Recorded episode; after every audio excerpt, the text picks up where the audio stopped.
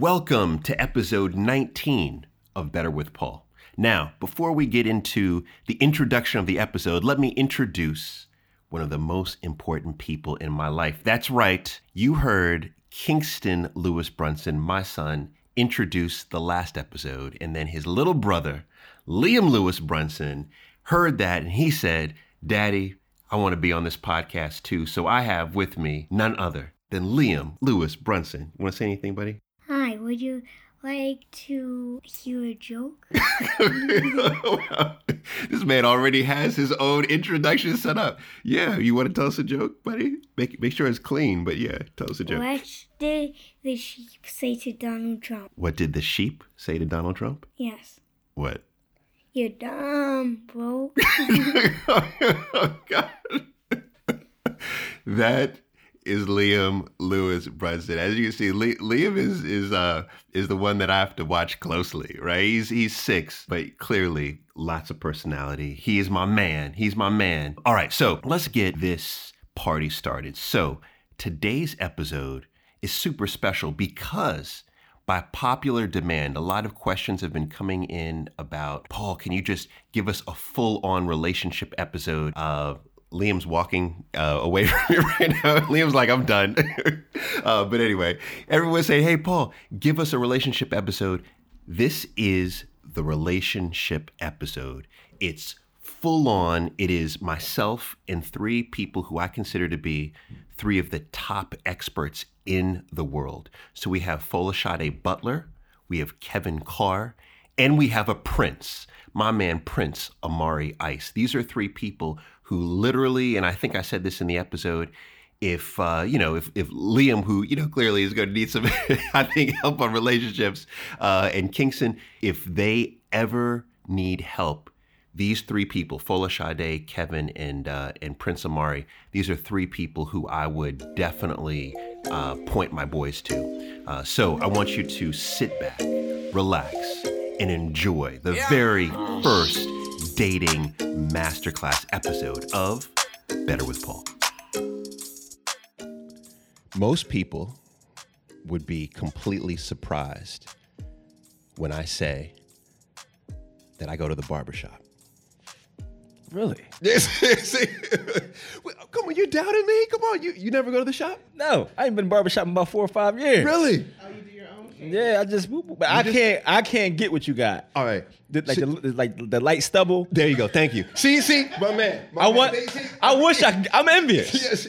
See, because it gives you two styles. Yes, that's all I got. All right, I hear you. See, I appreciate, but it takes someone that is rocking this style to know about this the low stubble, right? So the low stubble. That's the effect I try to achieve. So I go to the barbershop. Everywhere, every country that I visit, I'm in the shop, right? I have been to the barbershop in the last year in D.C., South London, shout out Brixton, Peckham, right? Bodrum, Turkey, Istanbul, Turkey, Selçuk, shout out Beşiktaş, maybe, right? Kingston, Jamaica, Bucharest, Romania. Wow. Okay. They chop it up in Bucharest. Yeah, I saw you there. I saw you had dinner and all that over there. Yeah. Yeah, but before that, I was in the shop. Okay. Yeah. Okay. Right. So I've been in the shop all over the world, and I'm talking about men barbershops, right? No women are in these shops. It's just fellas sitting down, talking, getting their hair done. Wait a minute. So no women. I go to the barbershop. You can't tell right now, but I have an undercut.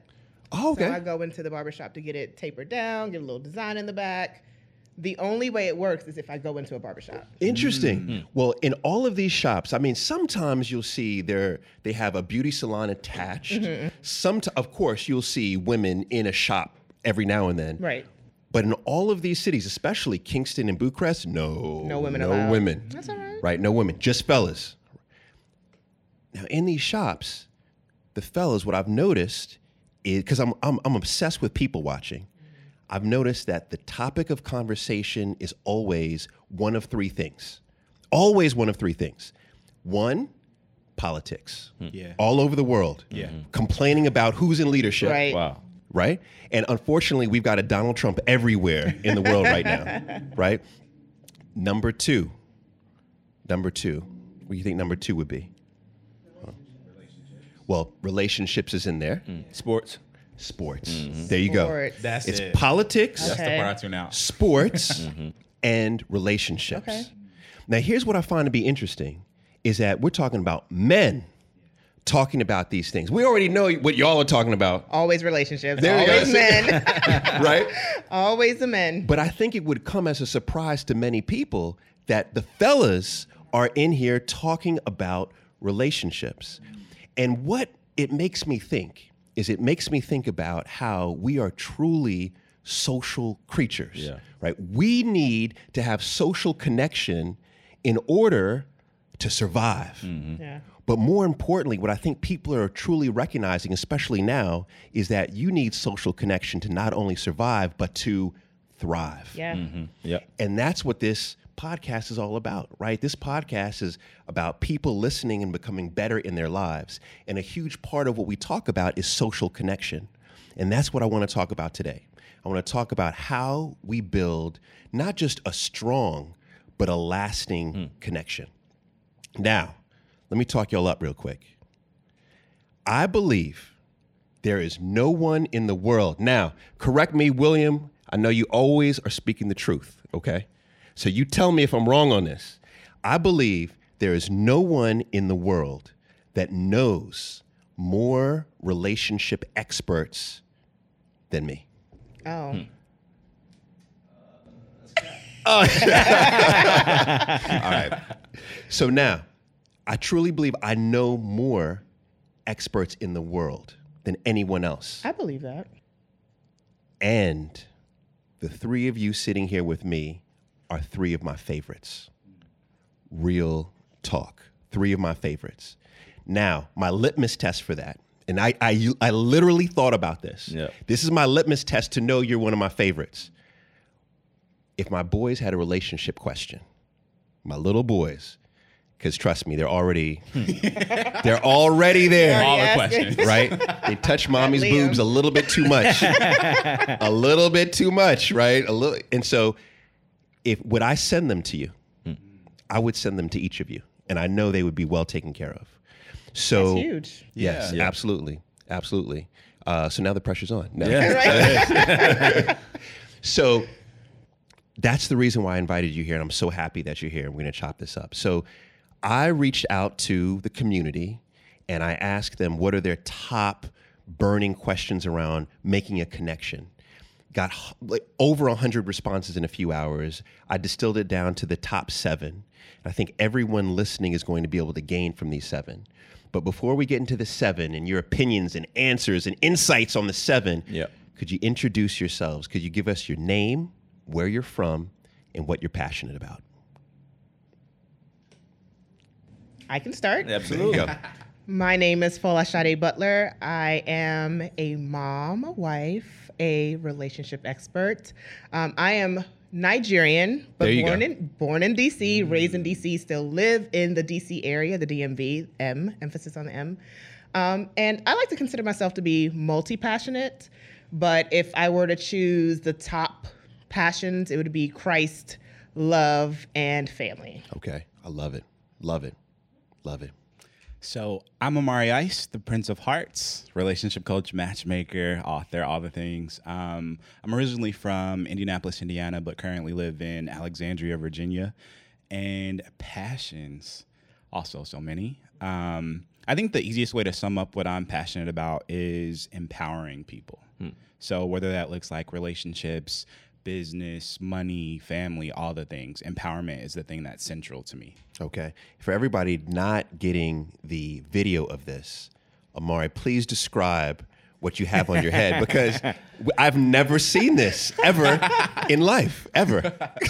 So whenever I'm at work, I wear a crown. Like I said, I'm the Prince of Hearts. And what's funny about this is it didn't start off as like a idea for me. Like I got it to take some pictures on a retreat once and I made a quick little video and everybody loved it. And so the next video I made, everybody was like, so where's the crown? And I'm like, wait, what? So I did another with the crown, did them without, and people literally heckle me if I don't wear the crown. Yeah. Wow. So it kind of took on a life of its own, like that Bootylicious song. Yeah.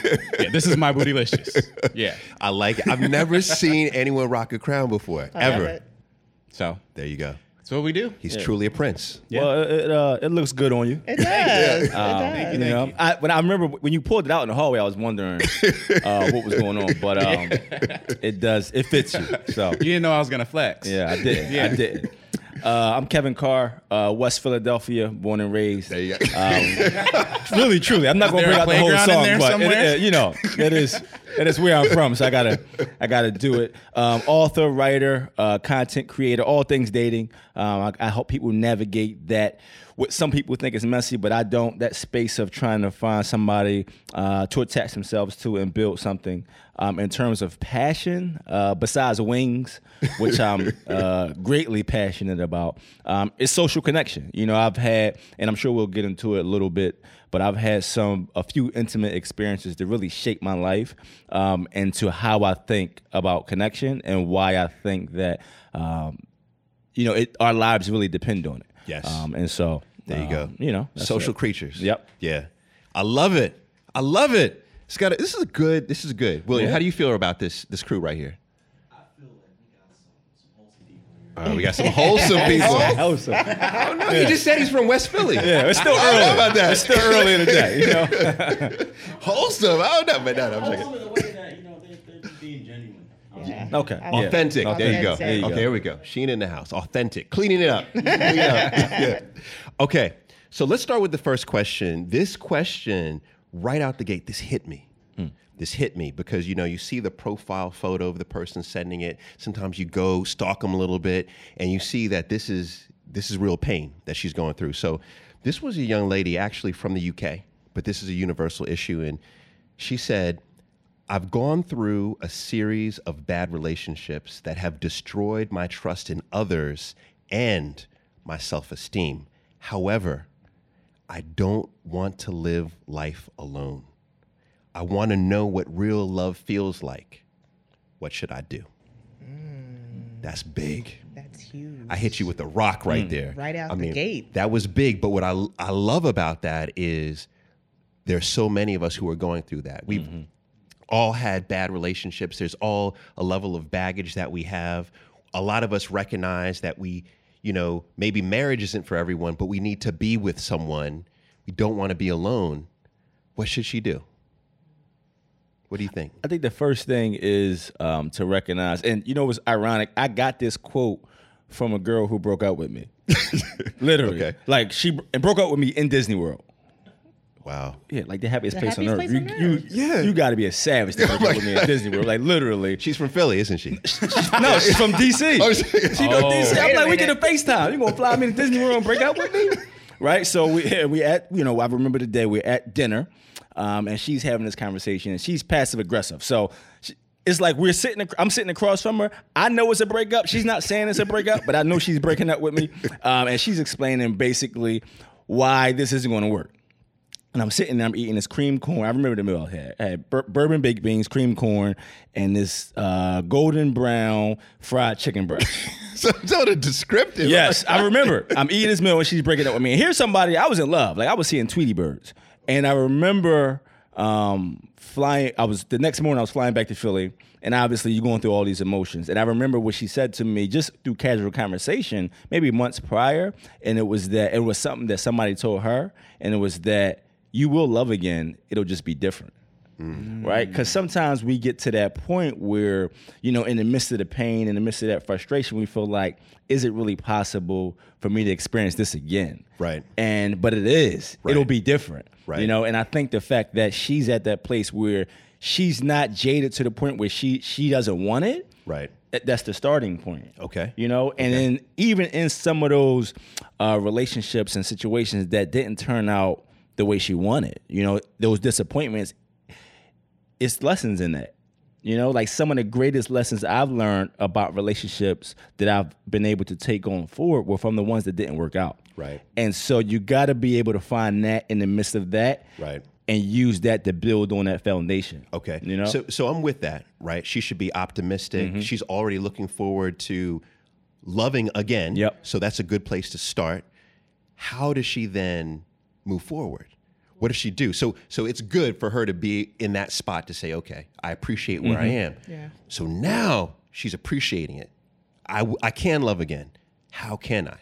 My question, without knowing her whole story, is how much time has she taken for herself outside of a relationship, right? Yeah. So the biggest and best relationship you can have in the world is the one you have with yourself. Mm-hmm. So if she has not done that work on herself, my first inclination is to say, take some time to yourself, figure out what exactly you want, and then go after those things. Now, that can come in a variety of forms, right? It could be a new relationship. It could be a decision to take more time. It could be a decision to not even want to move forward in that way. But if she has not done that work on herself, I would say start there. Start there. And then after you've given yourself ample time to heal, right? Might be therapy, right. You know, heal, then you move forward with getting back out in the game and figuring out what it is that you want. And one of the things, you know, speaking of quotes, one of the things that I've heard and I've even said, and even in some moments, I don't know if I fully believe, is you attract what you are, right? Yeah. So if she's attracting bad relationships, if she's attracting certain type of men, I don't know if I'm assuming incorrectly, but if she's attracting those type of people into her life, then she needs to question, what is it that I'm putting out there that is receiving that thing? And this is not to blame her for the types of things that she's experiencing, but she has to know, what is it that I'm attracting? What is it that I'm giving off that pulls those type of people into my space? And how do I go about changing it? Interesting. All right. So what I'm hearing, what I like so far is I'm hearing the first reflecting on where we are, which is the foundation. Absolutely. Then it's the, okay, let's do some analysis. Why am I attracting these crazy folks, right? What is it about me? Because I'm the common link between these crazy yahoos, right? And then I need to figure out how to start working on me, healing, et cetera. Yes. What else do we need to do? Does she need to do? So this kind of ties in both of those things. Before we really go out and look for a relationship, we have to be super clear on what we're looking for in the first place. And so if we think about this, like I use the analogy of a job. Before you go hire anybody or interview somebody, the first thing you do is write a job description. You know exactly what you're looking for, what qualities the person needs to have, you know, what the position is going to require. And if you're not specific about that, you usually hire the wrong people to be in your love life because you don't know what you're looking for. So you can't tell if the person in front of you can meet the needs that you have, if they have the capacity or not. So what I would suggest she do, and in terms of using the, can we like curse? Is that okay? Because it was going to throw off my whole analogy if we couldn't. Okay. Do you? So you're the prince. Very good. Yeah. I just wanted to make sure you remembered. So, here we go. What I say is you have to. It's about turning the bullshit into mulch. And so all of those failed relationships, speaking of the gift that you mentioned, if you think about all the things that you liked about each of the people and all the things that made those relationships no longer viable, right? And then you think about what you need instead. So the things that were the deal breakers for you, what do you need to be looking for? So most of us know what we don't want, but don't know what we do want. And you can actually use what you don't want to get clear on what you do. But we don't often take that next step to get that clarity. And that's what leads us to only attract more people who have the same qualities that fucked it up before. So let me ask this. Are you all, because you're nodding your head, everyone's nodding their head, we need to identify what we want, that profile, that job description. Are you suggesting write it down? Absolutely. Yes. Okay. Absolutely. Write it down. 100%. Okay. Yes. All right. Put it in your phone. When you go on dates, review it beforehand. Determine questions that will qualify whether or not the person has the quality. Like, yes, all of that. Okay. Not to be confused with the list, though. All right. The list. The list. What's the list? People, especially women, make a list of qualities that they want. And a lot of times it's superficial. Yeah. Right. So we're not talking about height, weight, race, religion. We're talking about depth, right? So substance, the things that are deal breakers in terms of what kinds of qualities and emotions you want out of a relationship. Do you want somebody who's romantic? Is that a deal breaker? Right. Do you want somebody who is strong in their faith? Is that a deal breaker? Do you want somebody who has a solid family, you know, whatever that looks like for you? Those are the kind of things that you want to have on your qualifications list, okay, not the superficial stuff. So now let me ask this about this list, because I hear you on the list. I remember back in the matchmaking days, I would have clients come to me with literally like, here are 137 items that I'm looking for. Yeah. And like number one would be like good feet. Yes. You know, it's like breath needs to be not stank. Like all these, and I would say like, how do you know what it is? So I have some thoughts, but I'm curious as to what should be on the list, definitively on the list, or categories. This is how you know the difference between a list that's arbitrary and something that's actually useful.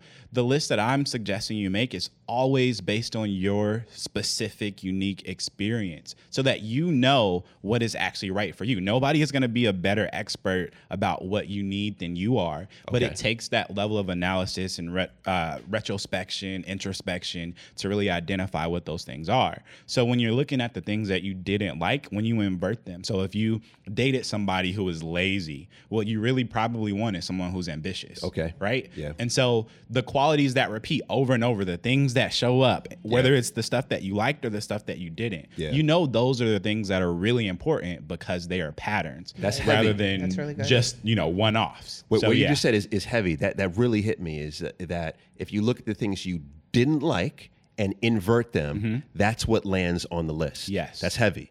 All right. So then what we're basically telling her in action steps, because I love a good step. Yeah. I like 3 steps always, right? 3 steps, then we can go. So it's like first is reflect upon where you are. Yep.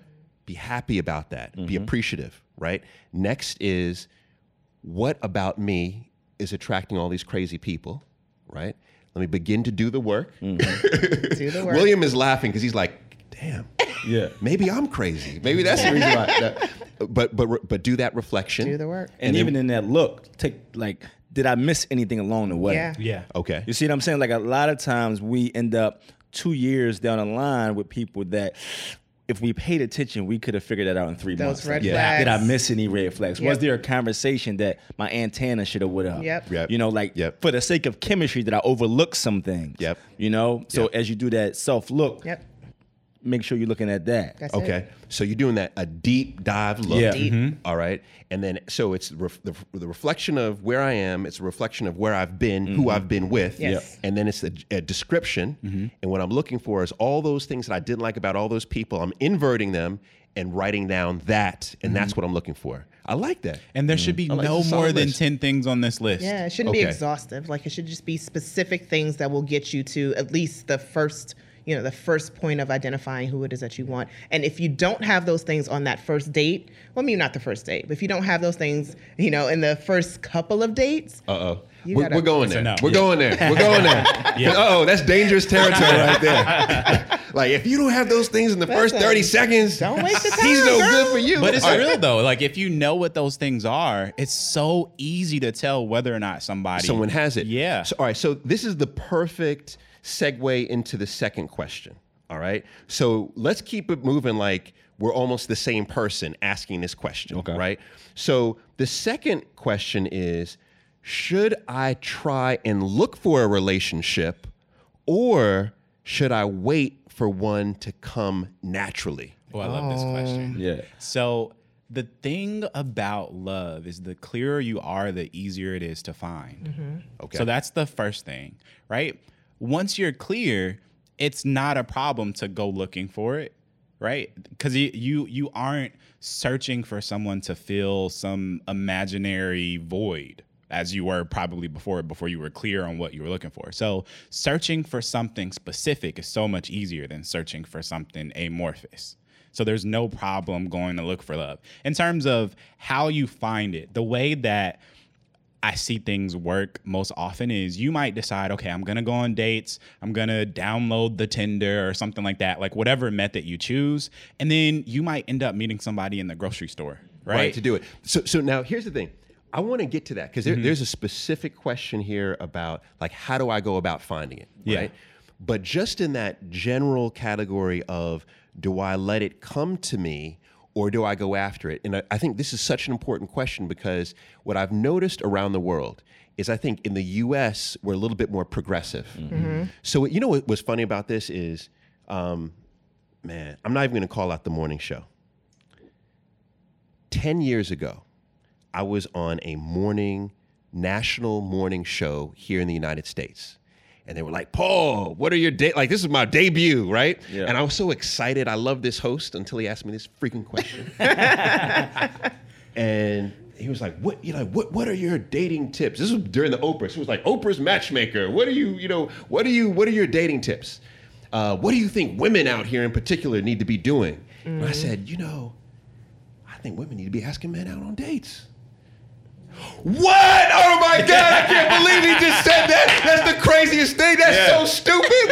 Get this man off. Like, that's really what they were saying. Wow. Right? Now, fast forward 10 years. That's say that. Normal. Yeah. It's a norm. Right. Yeah. Yes, I was ahead of my time. No. but that norm is not the norm in other countries. So I feel like we're a little bit progressive here. Mm-hmm. Yeah. But I still see this here. I still see women and men saying to themselves, let me just work on the best version of me. Right. And then by being the best version of me, I'm a magnet now. Yeah. Yeah. I'm just going to attract. So do you think it's binary? Is it, I either sit and let it attract or I go after it? It's both. It's both. It's both. And so to clarify that, yes, become the best person you are, but only action gets results. That's right. Yeah. Right? So you can't be the best person, but sit at home and never go anywhere. That's right. Download no dating apps, meet no new people. Like, they're not going to come to your door and knock. Right? Right. So I think that's the issue that people misunderstand most when it comes to like the law of attraction. It's not that you're not doing anything, but everything that you're doing is from that place of higher vibration, of clarity, of openness, of invitation, right? So if you go out to a party, that's meeting people, but you aren't like, is this my person? Is this my person? Yeah. Is this, like, there's a level of relaxed intention that you have to have about it's dating. Like positioning. Yeah. Mm-hmm. Like, you putting yourself in the way of the flow. That's right. Yeah. It's like dating is no different than any other area of life. Anything else that we want, we have to intentionally go after it. Exactly. Right. And so it's the same way with dating. It might look different. It might look like download on the app. It's just about having the doors open to meet and to engage, and about making yourself accessible. Right. Okay. And I know that might look different for different people, but if you don't go, like, people, I tell people, you can be waiting forever if you're just waiting around. It's like, especially here in the U.S., people use their like, oh, I'm waiting on the Lord. Well, listen. That is what trips me out. You're going to wait till the Lord come back. Right? So it's just like, I heard he's coming back soon, though. Yeah, look, and I tell people. It's end times. I tell people, even for the Bible thumpers, like, you waiting, because they always use like Ruth and I'm waiting on Boaz. Yes, but guess what? Even Ruth made herself available. Yes. She put herself in the field. She sure did. There you go. And so that's what we have to do if we are, when we're ready to really secure what we say we want. Right. I love that you said that, because the question was, should I let it come naturally? Yes. And so people confuse that natural part with just sitting and waiting on the Lord. And it's like, the Lord is waiting on you to get up, get dressed, go out, meet somebody, download that app, put yourself in whatever that positioning is so that you can actually meet somebody. Yeah. Waiting on the Lord does not mean that he's going to bring a man or a woman, whoever you are, and sit that person right in front of you. That's not how this works. It happens in porn, though. It happens what? It happens in porn. Right? They come and knock on your door, don't they? Yeah. I'm just saying. Is it? Because I thought, like, it depends on what you're looking for. But no, see, I like this, and so unanimously, though, you're all saying, no, you go after it. Yes. Yep. Okay. All right. Make the first move. Unanimous. Go after. Okay. So then, next question. Perfect segue once again. How do you go up to someone and ask them out if you're just walking on the street or you're on a bus? All right. So now, let's say, this was asked by a woman in the Caribbean. I'm just going to say, this was asked by a woman in Jamaica. All right. She was like, I'm on the bus. I see Usain Bolt, right? I don't know why he's on the bus, but he's on the bus. And you know, Jamaica on the bus, it's like 500 people on a 20-seat bus. That's how we roll, right? Yeah. So like there's 10 of us in the seat. Mm-hmm. He's one of them. What do I say? Common ground. Yeah. Right? So so if you see, I mean, you're obviously married, so I'm not going to hit on you. Okay. But if you see his necklace and you say, you know, hey, I love that necklace. Can you tell me about it? That is a conversation opener. Okay. That's all you need. It's just to open the door to a conversation. And if that person is receptive, then they'll come back with a response. And then you just, you know, ping pong off of each other. And then that could lead into something else. It doesn't have to be complicated, mm-hmm. right? It doesn't have to be a huge, hey, I like you. Right. Yeah. It doesn't have to be that off the bat, right? Yeah. It could just be something that is easy, that is comfortable enough that you can at least have that conversation. So common ground. Mm-hmm. That's what we're going with. Y'all agree with that? Common ground. Mm-hmm. Questions about common ground. Yeah. yeah. From what you can tell. Compliments. Yeah. Compliments. So the way that she just said, hey, I like your necklace. Yeah. Tell me about it, right? So it's at once a compliment and a conversation starter. Because most people won't be resistant to a genuine compliment. Yeah. So don't like make up a compliment. Like, actually say a compliment related to something you really like about mm-hmm. them, but then ask about what it is. Maybe it's a haircut. Where do you get your haircut? Mm-hmm. Right? Like something like that. But it's, if you think about the way we make friends, right? We are in the same place, riding the same bus, and then there's something that happened that inspired us to share a moment. The common ground. The common ground. Right? And it's not about the words that you say. So there's no script. You have to say this or you have to say that. Mm-hmm. It's about the energy. And when we get really clear on what things feel like, we mm-hmm. usually make the best decisions. Yes. Yes. So does it feel like I'm being invited to have a conversation with them? Do they feel like somebody that would, you know, enjoy this particular thing? Whatever it is, but like start with the energy and then the words will always flow. All right. So let's turn this into a masterclass. Yep. Yeah. Okay. So I hear you. We're on the bus. Boom. We're close proximity. We got time to chop it up. Let's say that I am in Starbucks, mm-hmm. right? And I see him or her, and they're not even in my vicinity, right? They're not even coming my way. I'm not necessarily going their way. I see them across the room. What's the approach like then? Is it different, or how is the approach? I think in that instance, the first thing is, smile. Yeah. Okay. Right? Like, think about it. Like, you could be in the worst mood. Somebody smiling at you. What you gonna do? You gonna smile back, right? And so, like, I think positioning yourself just practically. But like guys do it all the time. Like, okay, I see her, this is true. She hasn't seen me yet, but I don't necessarily want to just walk up on her, right? So what I'm gonna do is I'm gonna see if I can get over here. Let's see if I can get eye contact. If I get eye contact and I smile and get a smile back, okay, I'm walking over, right? So sometimes just literally positioning yourself to make eye contact with somebody and smile, right? And just from across the room, right? Just voice it, and then if you get a hello back, right? It's like when you get that, it's like okay, it's a no go. Like this is not an invite. Like if you say hello, she just said, it's not an invite. It's not an invite. Okay, but if you get that, you pay attention to the energy. It's very important. It's like trying to find a way to read it. It's like hello, how are you? All right. You know? So I'm with this, right? And everything that you just said reminds me of like the word that's cemented or phrase that's cemented for me right now is put yourself in the field. Mm. Yes. You said that. Like that's really like put yourself in the field. Yeah. Make sure they can see you in the field. Mm-hmm. Right? So now, okay, we talked about on the bus, we talked about Starbucks. What about at work? Because still there's a lot of relationships that pop off at work. Right? Step one. Check the company policy. Yo. That is crucial. Oh, really? That's it. Right. Yeah. Okay. If you get the green light, then go back to steps 1 through 3 that we mentioned before. But it's you have to put yourself in the vicinity for sure. But the key wherever you are, whether it's at work, on a bus, at a Starbucks, is treat people like people. When we take the person out of the context, when we make them a conquest, for example, it changes everything. And that's what sabotages our bids for connection. Yeah.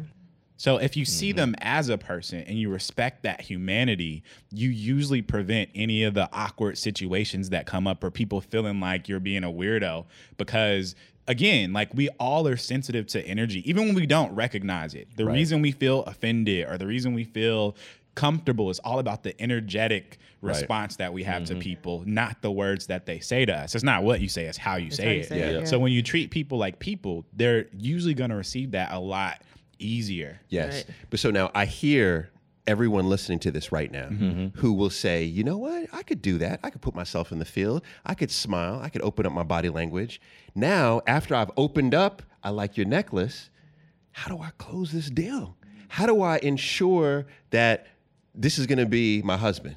But how do I move it to something, to a date? So in the conversation, what should I be saying in that conversation to move it towards that? Well, so I don't have a lot of experience in that whole, you know, exchange in terms of putting myself in the field to ask for the date. Mm-hmm. But if I were to have that experience, I am just a firm believer in just you get 100% of what you don't ask for, right? So if you don't ask for the date, and it doesn't have to be off-putting, it doesn't have to be awkward. Right. It could be very lighthearted. Hey, I want to go out for coffee. Do you want to join me? That kind of thing. It could be really simple. I think what we do as people is we take our experiences and we think that we have to make it a conquest. We think that it has to be a contest. We think that it has to be do or die at this moment. Maybe you'll see that person on the bus the next day, and maybe today is not the right time to ask for that date and move into the next, you know, the next phase. Maybe you milk it a little bit for a day or two. I believe in sowing seeds. Yeah, sowing seeds. Especially at work. Especially at work. I like this. This guy, it's like I'm taking these terms from the Bible, but I'm making it. Sowing seeds. Yeah, thank you for everyone, but no, true. It's just like, especially at work or like at the gym. Like at the gym is another hard place, right? You see people all the time and it's like, especially a guy, a woman has her headphones on, she's focused. Right? So you're trying to like, little by little, you're trying to, one little conversation, then see if you can get another one 2 days later. Little spot. It's just like, because at work or at the gym, you're going to see this person consistently. Right. Right. So it's like, I don't want to make it awkward. Right. And it's like, a lot of this I learned from you in terms of like observing. Much of communication is observing people and observing, are they giving you the open as you're communicating with them? Okay. Right. And this is like, but that's a part of connection, right? You are trying to understand someone. So in the conversation, it's like, trying to figure out, what do you do? Do you go out? Do you hang out in the city? Do you enjoy coffee? Do blah, blah, blah. And in the midst of that, it's like, hey, I enjoy those things too. Right. Okay. You know? All right. I love this. So this is put yourself in the field. Make sure they can see you. Literally, physically, make sure that they can see you. Right. Eye-to-eye contact. Put yourself there. Right. Secondly, sow those seeds. Yes. Yep. Mm-hmm. Keep sowing them. So then the last part here, because I like threes. I got you. All right. The close. How do we close this thing out? So all right. The thing to remember about the close is your goal is not to marry this person tonight. Mm-hmm. The goal of a conversation, the goal of the conversation is to qualify whether or not they would be a person you'd be interested to go on a date with. Right? Qualify them. So the close is not, oh my God, I want to be with you, because you don't know that yet. Don't know yet. You have to interview them, which is what they look like Idris Elba, though. Great. Their resume is perfect. And then they show up to the interview and they don't get the job. Why? Because there was something that didn't fit. So we have to do our due diligence. So with that in mind, that my only goal of the conversation is to qualify whether or not they'd be appropriate for a date. Then you mention it casually. So, hey, how would you feel about hanging out sometime? Or how would you feel about getting coffee or going to dinner or whatever? Like, and it's always easier if you find out what their interests are first. Yes. And then you invite them to do one of those joint interests together. That is an easy way to get a yes from somebody, because you know what they like. Right. And if you've gotten to the point where you know what someone likes, they're probably at least open enough to learn more about you. There you go. But if you haven't even been able to get their interest out of them, they are not interested. They're not interested. Yeah, right. I like that. So we put ourselves in the field.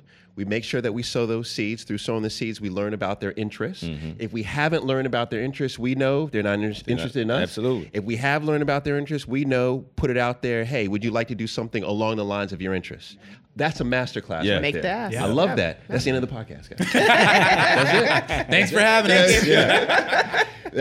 I really like that. So I want to ask one more question on the same topic because I want to make sure we're doing this diligence. We talked about offline, but we know most approaches are happening right in the DM. Yeah. Right now. William, yeah. William, he's not even paying attention because he's sliding into somebody's DMs right now. Yeah. But no. So how does this change online? It's the same way. It's the same way. It's the same thing. Okay, yeah. Same thing. Yeah. It's actually a little bit easier. It is. Okay. Because you have that barrier and you can actually... I know several people who did the online thing and their relationships are stronger because they didn't have the physical aspect, at least not in person. Mm-hmm. So they were able to have the conversations without any kind of apprehensions and pressure. They didn't have to be in each other's physical presence. They could just have that casual conversation or those deep conversations without feeling like they owed anything. Mm-hmm. And so as a result, when they were able to make the ask or be on the receiving end of that ask, It was comfortable. Yeah. All right. So you all walk me through this now, right? Walk me through, because you just gave me the schematic, field, sowing seeds, interest, et cetera. So what's the equivalent of putting myself in the field online? Being on the app in the first place. The cool thing about dating online versus in person is because you already know the person is interested in something romantic. Mm-hmm. If you meet somebody on a bus, in the store, on a train or a plane, they could be married. They could be.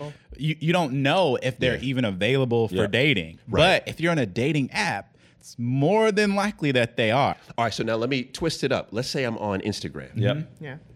Now, how do I put myself in the field on Instagram? Well, the first thing, if you're single, I believe your profile should be public. Like, it shouldn't be private. How can you be found? I can't find you if I can't log on to your profile. Yep. Okay. And so I know some of the pushback, especially from women, is sometimes, well, I don't want everybody to follow me. You can still guard who you interact with. Right. You know, like, people DM you, just ignore it. Right. But if I can't, that's just another channel.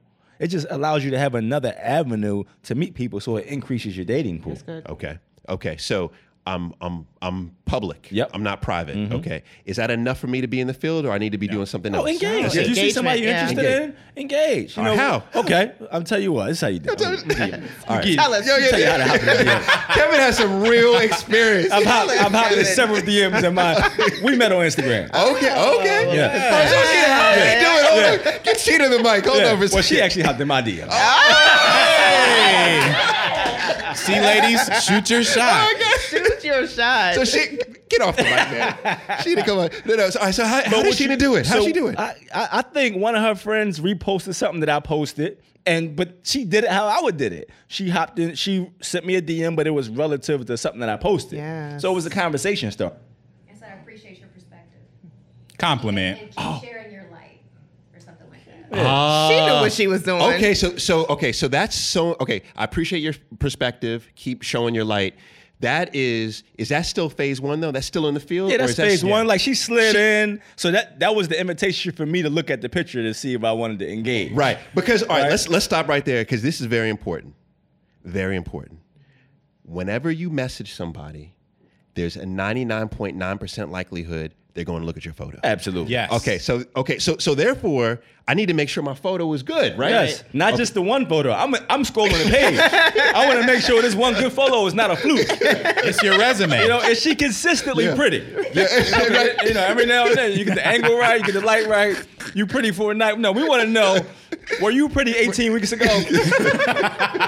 We need to find out. Okay. And are you consistently pretty? Yes, and that's going to determine my response. But this is real. It's real now. Absolutely. This is real. All right, so that's because Sheena, you're a master at this. So you did kind of part one and part two at the same time. I see you were in the field, but yet you were also sowing seeds, right? So that was the first phase. She was consistently pretty. Yep. Right. Mm-hmm. So then you said, "I'm gonna respond." Yeah. All right. So you respond. So now, how do you keep sowing seeds back and forth through messaging? How are you doing this? Then it's just the conversation. So it's like, oh, we have some rapport, and then we're engaging. So it's like, okay, cool. Like now we both know, even without saying it, we're interested in some, at least at the very minimal capacity. Right. Okay. Even if it's just you like how I look and talk, and I like how you look, and I like your pictures. Gotcha. Now we're engaging to see if there's any chemistry, if there's any rapport. Once we figure that out, it's like, okay, now let's take it offline. Gotcha. Can I ask a question, though? So if she had complimented you on your physical appearance, would you have responded in the same kind of way? Yeah, once I confirmed. Once I confirmed she was consistently pretty. Yeah. So that's the key, that she's consistently pretty. I just need to confirm. Would you have? So I think there's a difference there, right? Yeah, so she went for the substance. She complimented you on something that you said, something that was more of your mental capacity versus your physical. Yeah. I think women respond better to that than they do the physical. Because if you, I agree. Yeah. So I'm putting the energy on what I want to receive. Exactly. If I want a man to engage with me in a specific way, I have to make sure that I lay the foundation. That is exactly it. Yeah. Because if you automatically go for the physical, at least with some women, not all women, but if you go for the physical immediately, I mean, I don't know if there's a statistic around it, but more times than not, they're not going to be turned on by that. But if you say, I love the way you think, I love your perspective, I love what you have to offer in terms of whatever your subject matter is, that is an entrance into the door. Yeah. Right. And then, Omar, to your point, but it must be genuine. But it has to be genuine. I love the way they think. Right. I love how you think. Because we can tell when somebody's lying to us, when somebody's trying to finesse. Like, there are very few people who don't have the ability to spot a finesse, okay? So you have to still be authentic in the compliments that you give people. And then the other cool thing to notice here between their relationship is they also still had that conversation about interests in the DMs. Yep. There you go. So they were both clear, like, we're both available. We have an understanding of what each other are interested in. We got that rapport. So now we can figure out if we want to take the next step and do a physical date. All right. So then y'all, who closed it? Who closed the deal with that? I think I did. I think I just said, hey, listen, I just hit it with this is easier through text message. Okay. Here's my phone number. Let's text. All right. So you moved to text. All right. So now let me ask this. Okay. This is also, I think, this is a geographic thing, right? Because I notice in the U.S., I feel like we are very digital message heavy. Yeah. Right. Whereas, like, in the UK, what I know is like, no. We exchange two messages. Let's see each other. Here it's like, all right, let's keep going for a couple. Like, so you moved it from IG DM to text. Yep. All right. So then, how long were y'all on text before you saw each other? Well, our dynamic is different because it's a little different. I was in Georgia at the time. Oh, okay, so you physically, so you couldn't see each other. Yeah, we couldn't. It was 2 weeks. Okay. Yeah. Oh. Yeah, but normally it would have been sooner. Okay. Right. It would have been it. I know that week. Like, I believe in striking while the iron's hot. So come on now. Let's just preach that. And I agree with that. If you're meeting someone online, you should try to schedule a date within 48 hours of having that initial conversation. Within 48 hours. And I don't mean see them in 48 hours, but schedule it. Like, put it on your calendar. Okay. Yeah. Okay. All right. So now, last question on this, because we could keep going deep on this. What happens in the scenario where you're within 48 hours, you set something up, and the person is not in? They say, "I'm interested, but I just can't schedule anything right now." Is that a red flag or is that a yellow flag? It depends on what they come back with. If they come back with, "But I'm available at this time on these dates," no, they just like, "I'm not available now, but I want to see you. I just can't do it right now. But we'll get up later." Sure. It's just like you're hiring somebody for a position. You schedule the interview and they're like, "I want to come to the interview, but I can't do it right now." What do? Move on to the next. You don't. It's out. Yes. And you should do the same thing when it comes to dating. No. Still? No. He's clearly not serious about anything. That's it. Like, he's just looking for a fuck buddy. Yeah. And you're giving him not fuck buddy energy, which is why he's trying not to waste your time by giving you a time. Right. But all right, I like this. I'm gonna keep going. This is good. I'm gonna keep going. Okay, now, question number 4. This is the most popular question over the years, by far the most popular question, and that is just simply this. All right, pardon the interruption, guys. I just want to spend a moment to thank Switch and Board. It's a podcast studio in Washington, D.C., owned by a good friend of mine. And if you like the production quality of this podcast, if you like this track as much as I do, which I love it, it's all thanks to them. Now, Switch and Board specializes in podcasters like me and you who are busy. We travel a lot because not only have they mastered in-studio production, guess what?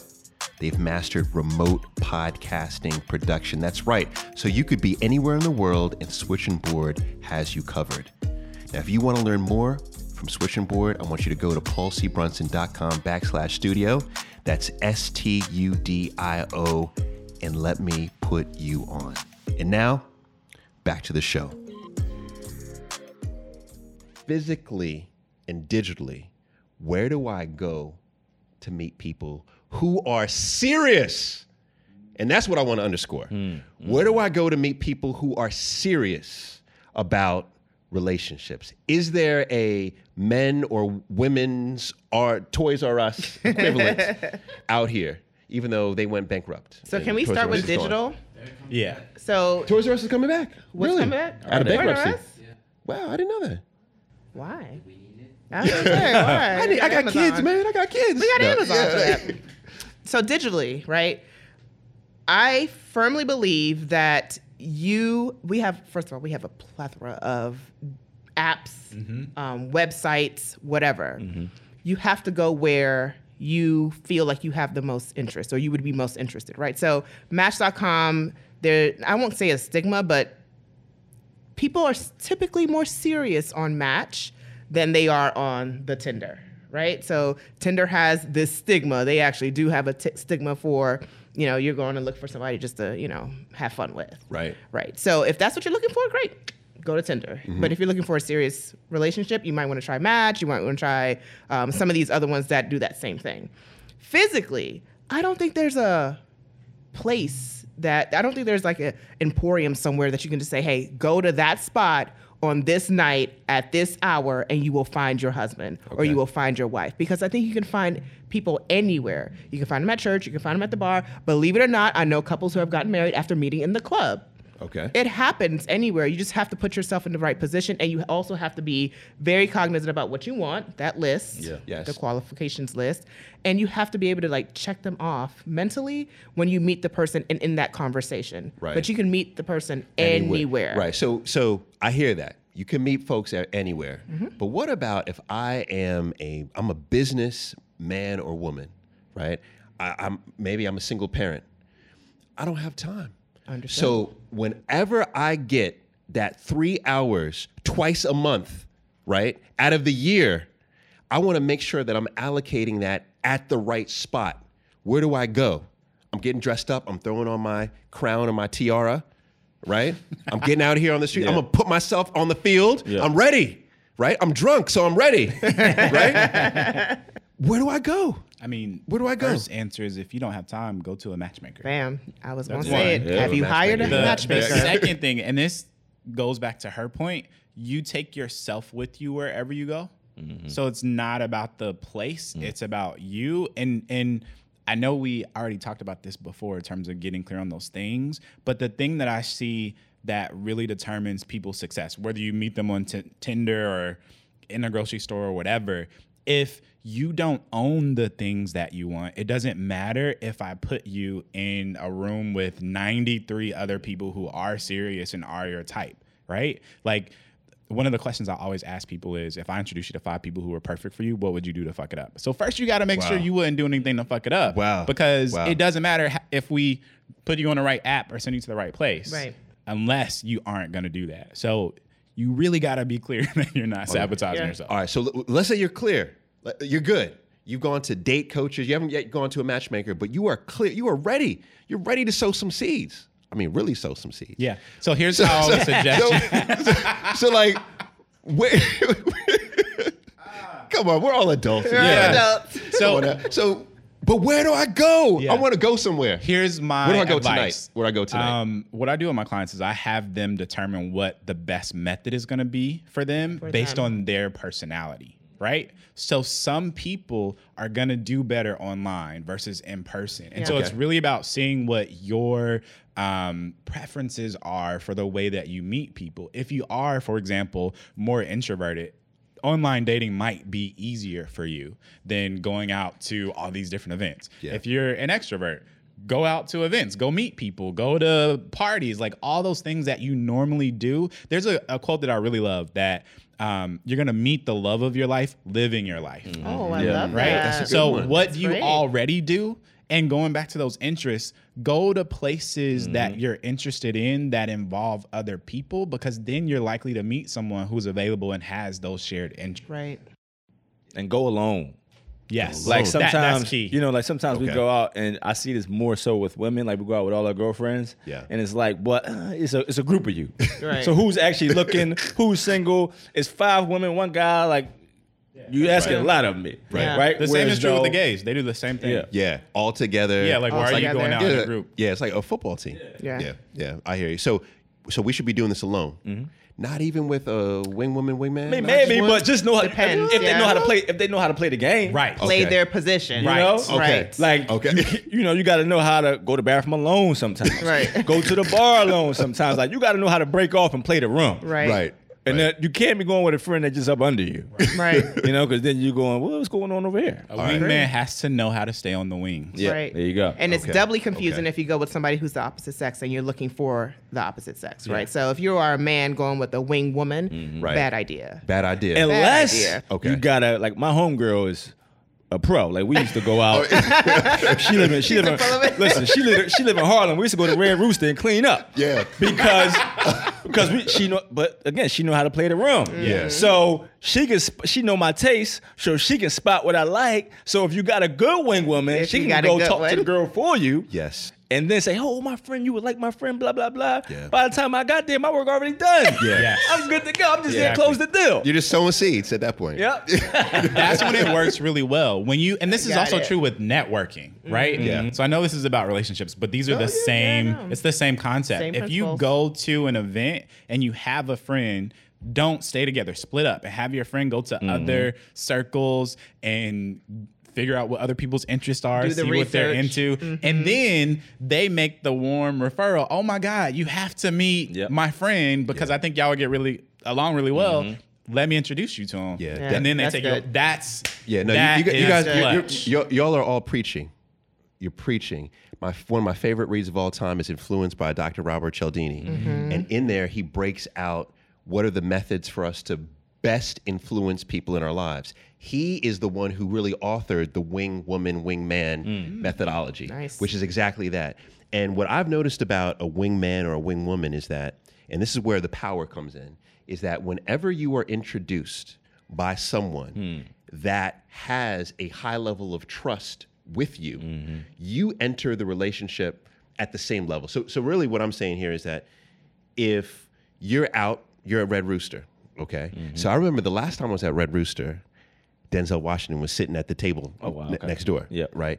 Or next to us. And my man was with me. Now, the one thing that we should know about Denzel is that wherever he goes, there's a tribe of women that is following him. Yeah. So he was like, this is great, because I'm going to get all these leftovers. Yeah. that are there. He's like, I just follow Denzel wherever he goes, right? It's good.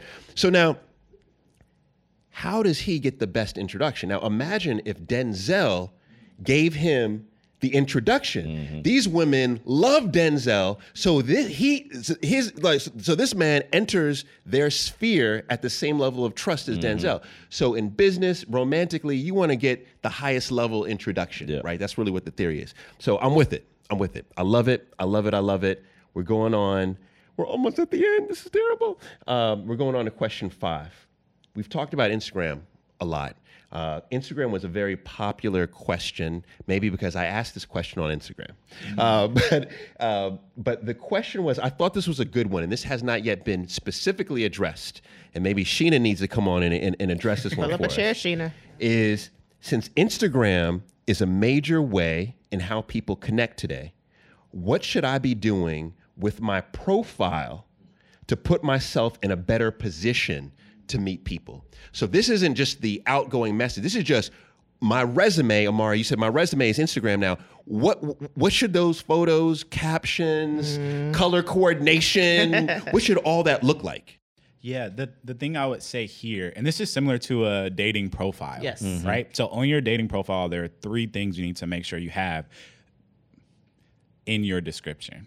All right. So I'm starting there because so many people don't even have descriptions. If you don't have one, you're already setting yourself up for failure. So that's there. Okay. But in that description, it needs to be who you are. So a description of your personality. Mm-hmm. And on Instagram, this looks like the things that are a part of you doing things that express your personality. So if you were really interested in something, mm-hmm. or if, you know, you're somebody who loves to play video games or whatever, like show yourself doing the things you're interested in. Show yourself doing the things that make you who you are. If family is a value, spend time with your family and show that on Instagram. Like your goals, your values, your ideas, like those are the things you want to express.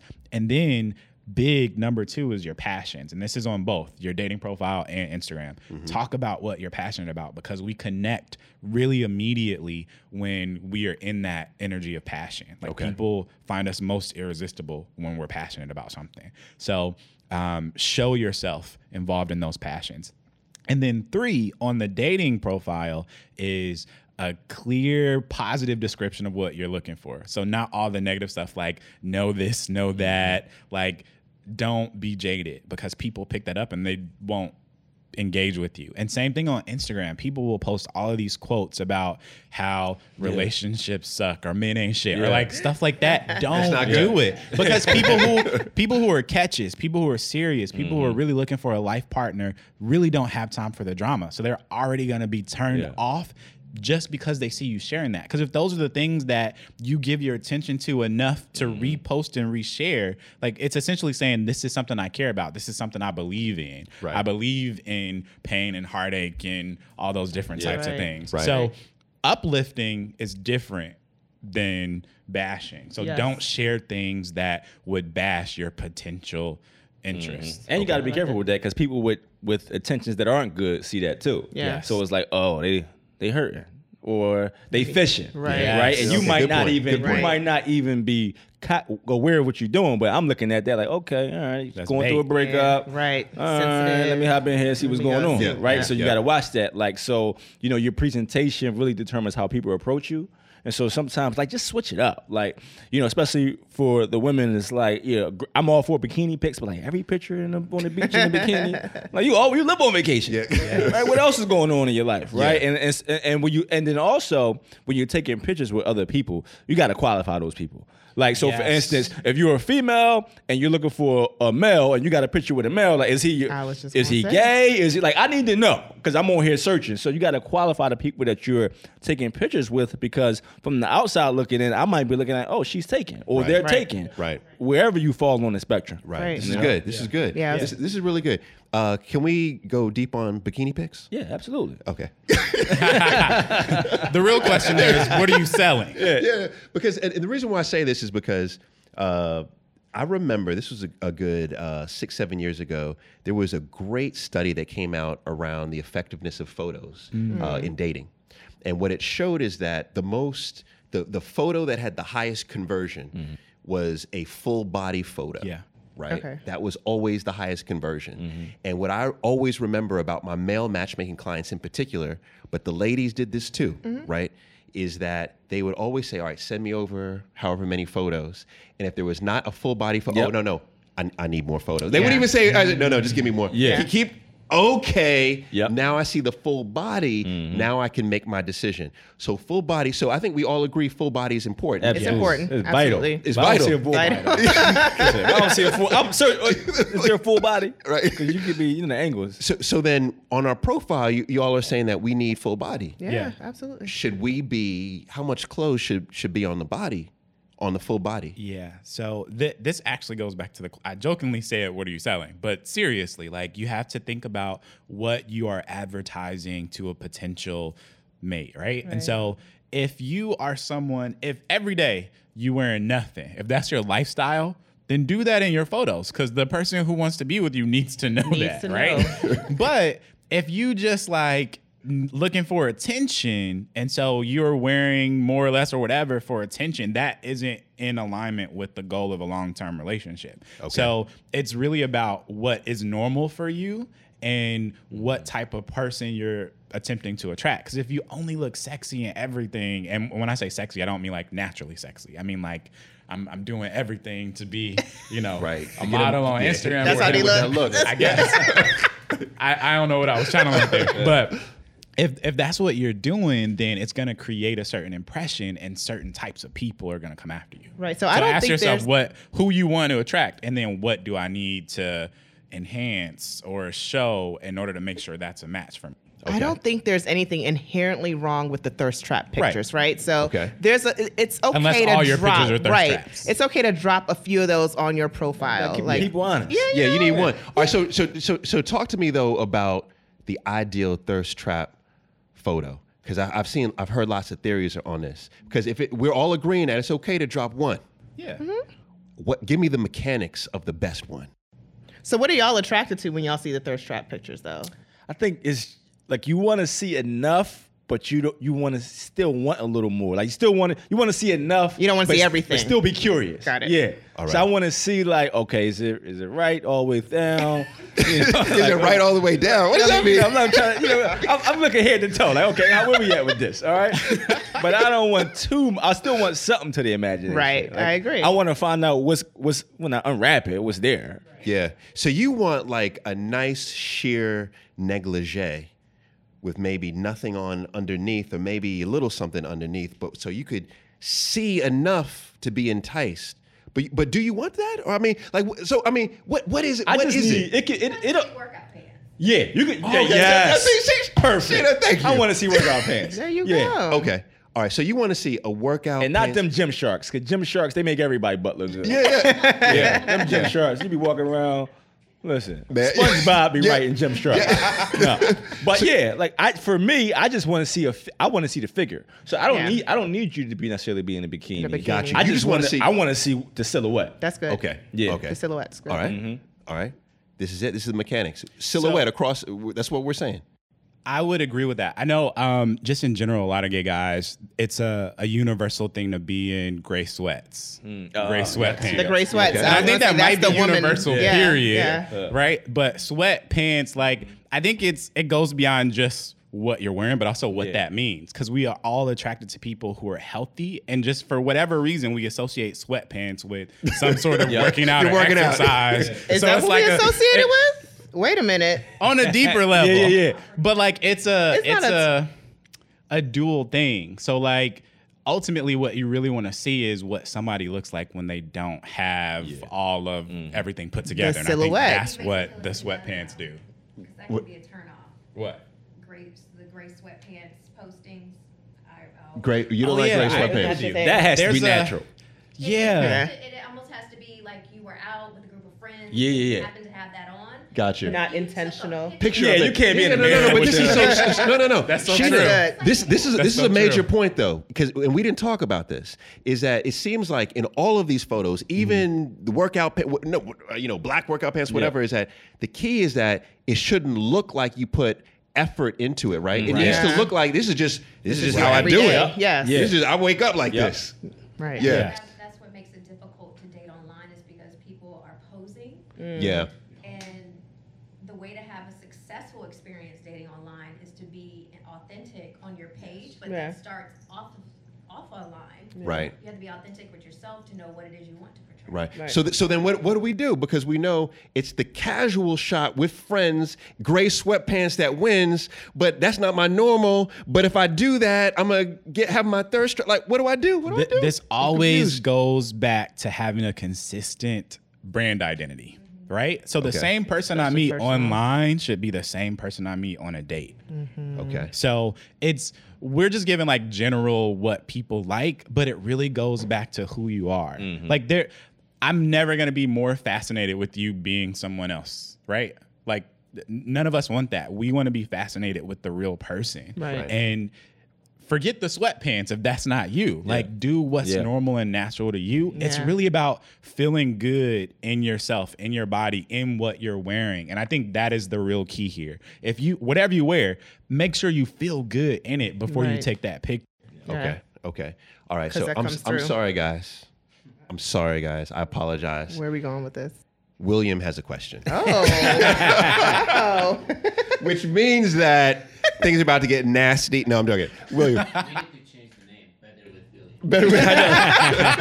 It gets real, real good with William. William, what do you have, man? I'm going to let y'all leave out having you guys discuss this, because Instagram can be a superficial place. So when you're looking at someone's profile, like, how are you identifying, like, their class interests? You know what I'm saying? Like, the monetary value that they're trying to project. Because, you know, you can be looking at someone and identify maybe how they're moving financially, and that, how does that factor into how people are relating to each other? Yeah, okay. No. All right. Well, that's a great question. First of all, I've never heard that question. That's this is good. Let's do that on another one. No. Let's hit that. Let's hit that. So let's move to the William side of the question, which I'll almost rephrase as, what should we be looking for when we're looking at that Instagram account, right? That's fair. To ensure that their values truly align, to ensure that they're, you know, authentic, that it's not all a front, right? When I see them out partying at wherever, that's actually what they do and not just a one-off. Mm-hmm. How do I determine authenticity off of what I see? Yeah, I think it's hard. It definitely comes from consistency. Okay. But two, if it's someone you are interested in and you're just lurking, it doesn't matter, right? The way you really find out is by having that conversation with them. You have to talk to people. That's the only way you'll really get a sense for who they are, how they think, whether or not they're really aligned. Because there are so many people who might just share one part of their lives on Instagram or just one specific interest on Instagram. So you can't really take Instagram as the total sum of who that person is and what they stand for. Yeah, I call that real life versus real life. So real life, R-E-A-L, versus real life, R-E-E-L, right? Because people are putting up their best self most times on Instagram. So you'll see, you know, the partying, you'll see like the expensive bottles, you'll see the high life attire, and that's not really who they are in real life. Mm-hmm. And you have those conversations when you finally meet in person, you're just like, this person is a dud. Like this is not somebody I want to spend time with. But you have, if the question was, how do you sift through that? How do you figure out who's authentic and who's not? You have to take it offline. You got to take it offline. And even in someone that goes back to what you was talking about in terms of that first centering yourself first and knowing what your values are, because whether they live that lifestyle or not, what somebody posts is a reflection of who they are. Mm-hmm. And so even if you out, you partying, like I already know that doesn't, even if you really live that life, that's not a lifestyle I'm interested in. So we don't match up. It doesn't match up with my values. Right. You know what I like too, though, William, is I'm a people watcher. Like I'm a people watcher, and almost I could even say people stalker, right? And I think that what we post is very indicative. I'm sorry, our online interactions are very indicative of who we are in real life. And it's becoming even more and more so. The two things that I like to do with people when I'm checking them out, right, is one, I like to look at who do they follow? Mm-hmm. Who do you follow? Right? And I'm really looking for, are you following like inspiration, aspiration, the classics, instruction, right? Or are you following just like whatever? The second thing I like to see is you could actually see what people like. Mm-hmm. You can. What they comment on. Yep. You can. You could see that. Anytime I'm thinking about a partnership, anytime I'm thinking about, okay, how do I know you really are the person you are? All I have to do is look at that. Mm-hmm. And I can see through that engagement what you're literally interested in, right? What I find, what we do in our free time is who we are. Absolutely. Yeah, that's really who we are. All right, two more questions. These will be, we'll do fire round on these, okay? And this will be hard to do a fire round, because this is a big question. But let's try to make this one succinct. Question 6. How do you know you found the one? How do you know? You've been sowing seeds all around the world, right? You've moved it into real conversations. You're going out on dates. how do you know that's someone who could be with you for life? If I can start, sure. This is how I knew I found the one. Okay. My prayers became really different. I've never heard that before. My prayers became really different, so much so that I was afraid of what I was praying for, because when it manifested, I was like, oh my God, you actually answered this. He's here in the flesh. I can do this. I'm ready. Wow, that hit me. Yeah. So when you say your prayers became different, describe the difference. So when you are single and in that courting period, right, you're talking about finding the one, making the room, making the space. But once you get to that point where you think you found that person, the prayers become about that person and their happiness and their progress, because ultimately you are affected by that, right? So if that person is doing well, you're doing well. Yeah. If that person is not doing well, you're not doing well, because the energy is intertwined, the destiny is intertwined, and that's what you want. So when I met Brandon, we started off as friends. We met in college, and it's a longer story, because my family is Nigerian, and initially I was supposed to marry Nigerian, all this stuff. Yeah. That's a different story. Yeah, dowry. All of that. He came with it, though. He came with it. Did he? Oh, yes. Okay. Oh, yes. That was something I was not willing to compromise on. Man. And that's a different story for a different day, because it almost did not happen. And I remember asking my parents for an arranged marriage, because I was like, you guys want this for me? You want me to marry somebody who is in our culture? Just go off and pick somebody for me. And my parents, again, long story, but they came back and they were like, we don't want to put any more restrictions on you.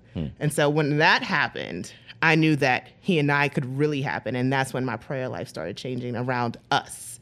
And here we are. Wow. Yeah. I love that. Yeah. I love that. Yeah. I love that. Yeah. How do we know? How do we know we found the one? I would say there are five things that help you know somebody's a match for you. And I'll give it to you as an acronym. So MATCH. The first is compatible mission and values. If your values aren't aligned, it doesn't matter what interest you have that you share or how well your personalities get along, because your values are essentially the path you're on in life, whereas your interests are just like common ground. But when your interests change, if you don't have that common ground, then the relationship ends. A is attraction. You have to be attracted to the person. Even if it's a little bit, it doesn't have to be like a fire raging and burning down the Amazon, but you have to be attracted to the person. T is synergistic temperaments. So your personalities don't have to be the same, but you have to be able to get along. You have to be able to respect each other. C is the capacity to meet your needs. So that's that list we talked about earlier. And then H is hazard free, which means they don't have any of your deal breakers. Right. I like it. Yeah. I like it. I like that. I like it, man. Yeah. Did you coin that? Yeah. That's dope. That's all me, friends. That's why you're wearing the crown. Right. Okay. Stop that. Right. I see it now. Now we understand why. Yeah. Right. That was good. I love it. Yeah. And just to piggyback off that quickly, it's just that I know for me, one thing that I've learned is that love, when it's real and it's right, it requires something of you. Mm-hmm. Especially, for men, right? Sometimes we just, I spent my entire 20s single. Like entire 20s, just out. Sowing seeds. Yeah, sowing seeds, right? And, I think that there came a point for me where it was just like, this actually requires me to become the best version of myself. Mm-hmm. And so I know that for me, that's how I know. And that's how I knew. It's like, wait a minute, for me to do this, it requires me to grow. And this person is also, the person isn't requiring me to grow. The relationship is. Yeah. And that's how I knew in measuring it, this requires me to grow. I can stay here and just be who I am, and maybe I might be fine. But for me to reach my full potential, it requires me to take a step outside of which was my comfort zone. For everybody, it might be different. But for me, that's how I know and knew. All right. I love it. I love it. This is good. Sheena, you got a good one. Well, you got a good one.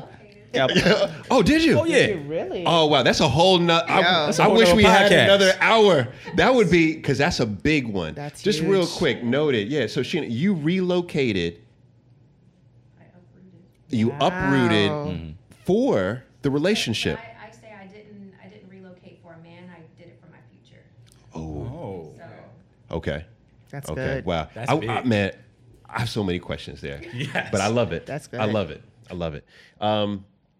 Last question. I didn't save this one in particular for last, it was another very popular question. And I know that this one has like geographic significance too, because different geographies do it different ways. And it's about doing it. I'm good. Okay. How important is sex compatibility, sexual compatibility, in knowing you have the right person? Mm. Now, let me give some context on this. When I asked this question to the community about what top relationship questions that you had, over half of them came from people who are in marriages or long-term relationships. Oh, man. And over half of those questions were around a lot of women saying, I no longer have interest in having sex with my husband, and it is hurting the relationship. It will. Or men saying, I no longer have sex with my husband, I no longer have sex with my wife. So we know this is significant. Mm-hmm. So if that is significant in the marriage, what do we need to know before we get married to know if sexually this person is the right one for us? Oh, I got it. Okay. What's the acronym? No. So the thing about passion that most people don't know is that for everybody, it automatically declines after about 2 years. Like, you're fascinated at first. It's new, it's fresh, it's exciting. Yeah. But when you get used to it, it's not exciting anymore, right? So if you already know that's happening, then the question is, how do we keep passion up? And passion requires three things. Novelty, meaning we're doing something new together, we're going to new places, we're going on a new adventure, right? It requires... I forgot the other two things. Oh, right. I'm just like, kidding. You got it. So novelty, it requires mystery, right? So you're always going to be learning new things about your partner. We're always growing, changing, and evolving. And when you believe that you know everything there is to know, you stop learning about your partner. And therefore, you get bored because you think you know everything. Right. Meanwhile, they still have this whole universe that you haven't been exposed to yet. So you have to still keep asking questions, keep going on dates, keep treating your partner as if there's something new to learn. And then that will also take up your sex drive. Yeah. And then the last thing is arousal. And so this is doing things like going to a theme park and getting on a roller coaster, literally doing something that creates an emotional response, but you have to do it with your partner because then those feelings transfer into the bedroom. So now, so I hear you on that, completely agree on that. But if I am, you know, I feel like I've got the one, right? My prayers are different now, right? How do I know sexually he or she is going to be the one? Is it just knowing that, okay, I need to do these things to stay aroused later on? Or is there some way to determine right now if they're going to be sexually compatible with me 20, 30 years down the road? Well, that starts at the beginning, too. Right. Like, it's those conversations, having those transparent conversations about what you like and what does that other person like. Because I think that, and it all goes to, I think, the theme of this in terms of values, in terms of all those things, in terms of, hey, what do you like? Because you might not start off as compatible as you end up. But if you have somebody that's open to pleasing you, it's about the posture. That's it. Right? Yeah. So it's like, I might not be used to doing those things. You might let me jump off the bed, do a black flip, and land that way. Right. I might not have done it, but I'm open. I'll try it, you know? And so it's finding out where somebody stands in terms of the level of openness. Right. Yes. Okay. You know, so it's like, but that's that communication. And even in that communication, it makes you closer. Right. Yes. Right? Because you're opening up to each other. And then even that action makes you more compatible if you have a partner that's open to that. Right. Yes. But you got to find it out in the beginning because... At the beginning. You 3 years in, you're like, well, I want to do this. Well, I ain't into that. Right. Now you're walking around. Yes. Right, because you're not going to know everything about that partner sexually at the beginning, right? But if you have those conversations, if you're willing to try things, if you're willing to be open, then it gets progressively better, right? Yeah. So I think part of the problem there is I don't think it's 100% that the couple has grown apart or they're not sexually attracted to each other. It's that they're not willing to do things to amplify that sexuality or amplify that interest or that mystery or whatever, that arousal. And if you stop wanting to please each other, then of course the sexual drive goes out the window. Yeah. You have to be open to it. The other thing that people have to remember is what you like to do sexually is not who you are, right? There's so many things that sex encompasses, right? And when we limit ourselves to just one specific thing, and I notice this happens a lot in gay relationships with people who are like tops or bottoms or whatever, like people often think this is something that I like and that means I need it and just that. Whereas if you were clear that this is a non-negotiable for you, that's one thing. Mm-hmm. But when it's just like something I want to do, but you don't want to do it, so now I feel like we're not compatible, now you're setting yourself up for failure because there's so much more. And like you said, the conversation is what really creates the knowing, because maybe the person doesn't like what you like right now, but maybe they are open to exploring it in the future. But if you don't ask that question, you just got rid of somebody who actually was down to try. Right. So, No, I'm with it. You know, one thing that, you know, on the show that I host in the UK, Celebs Go Dating, we talk a lot about sex. In particular, we talk a lot about my sexual relationship with my wife. Mm-hmm. I'm very open with it. And one thing that I will say, hands down, I've been married 18 years. Awesome. 18 freaking I'm not that old yet. All right. Yeah, I was going to say, Amari is 16. All right. And one thing that I attest to is I'm getting more sex, I'm getting better sex than I ever have in my life. Mm. And I was going in before her. Yeah. You know, so I was sowing seeds. Yeah. I don't know what, every time we talk about sowing seeds, we go to Kevin. Like is he a seed sower? Like what is it? But when I think about what you all are saying, it's because of that. Mm. It's because of it's 18 years of strength of communication and openness. It's also in the newness that you're talking about. Yeah. You know, we go to London, it's a whole different situation. So I got to get back, right? Because it's good in London. Right? I got to get out of here, man. It's like every time I go to London, I get happy. We land, I say, oh, it's on. Yeah, it's good. You know, but it is. It's all of those things you said, but it's about, Kevin, you said it, that's the gospel is, it's about identifying the openness early. Mm-hmm. Yeah. So I think this is brilliant for people listening is because if you're with a partner who's not open with you, you know there's going to be some problems popping off later, right? But if you have that level of openness, you know that there's the likelihood that you'll be able to thrive as a couple. Right. So in the off chance that the couple had not had that conversation early, the openness conversation early, what you're willing to try early enough. And they're at this point where maybe somebody isn't as open, it's not a throwaway situation, right? So like all is not lost. You can still figure out what kinds of things your partner would be into, still having the conversation, still trying to figure out what that arousal, you know, point would be without being overbearing, without diminishing how they feel, whatever that apprehension is. If it's an intimacy issue that they may have, you can figure that stuff out and it could still work. You just have to figure out what that thing is for the couple. Yeah. So fun versus pressure. This is true in dating, like, or if you're in the relationship. When you're dating, have more fun. I Wear the Crown to remind people to play. Like, people take relationships way too seriously, right? Yeah. But if you have fun, it's going to be so much easier. Yeah. And the same is true once you're in it. Like, have more fun together. Play more, laugh more. Yes. Be more open to playing and laughing. Because when you close yourself off from that fun part of you, that's when everything breaks. Yeah. There you go. Guys, this has been incredible. It's been incredible. Selçuk is like, how the hell am I going to edit all of this? Right? I was like, oh, yeah, we're going to be on for an hour. Oh, yeah, 2 hours later. Yeah, we're good.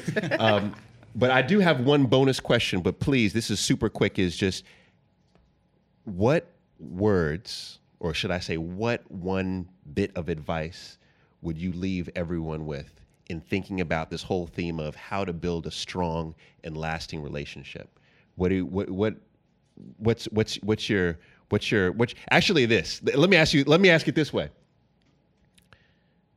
I send Kingston Liam to you, right? They're a little bit old. Actually, throw the babies in. No. Right. I'm gonna throw the babies in. Actually, I'm gonna make this really hard. Yeah. Or maybe it's not gonna be hard, right?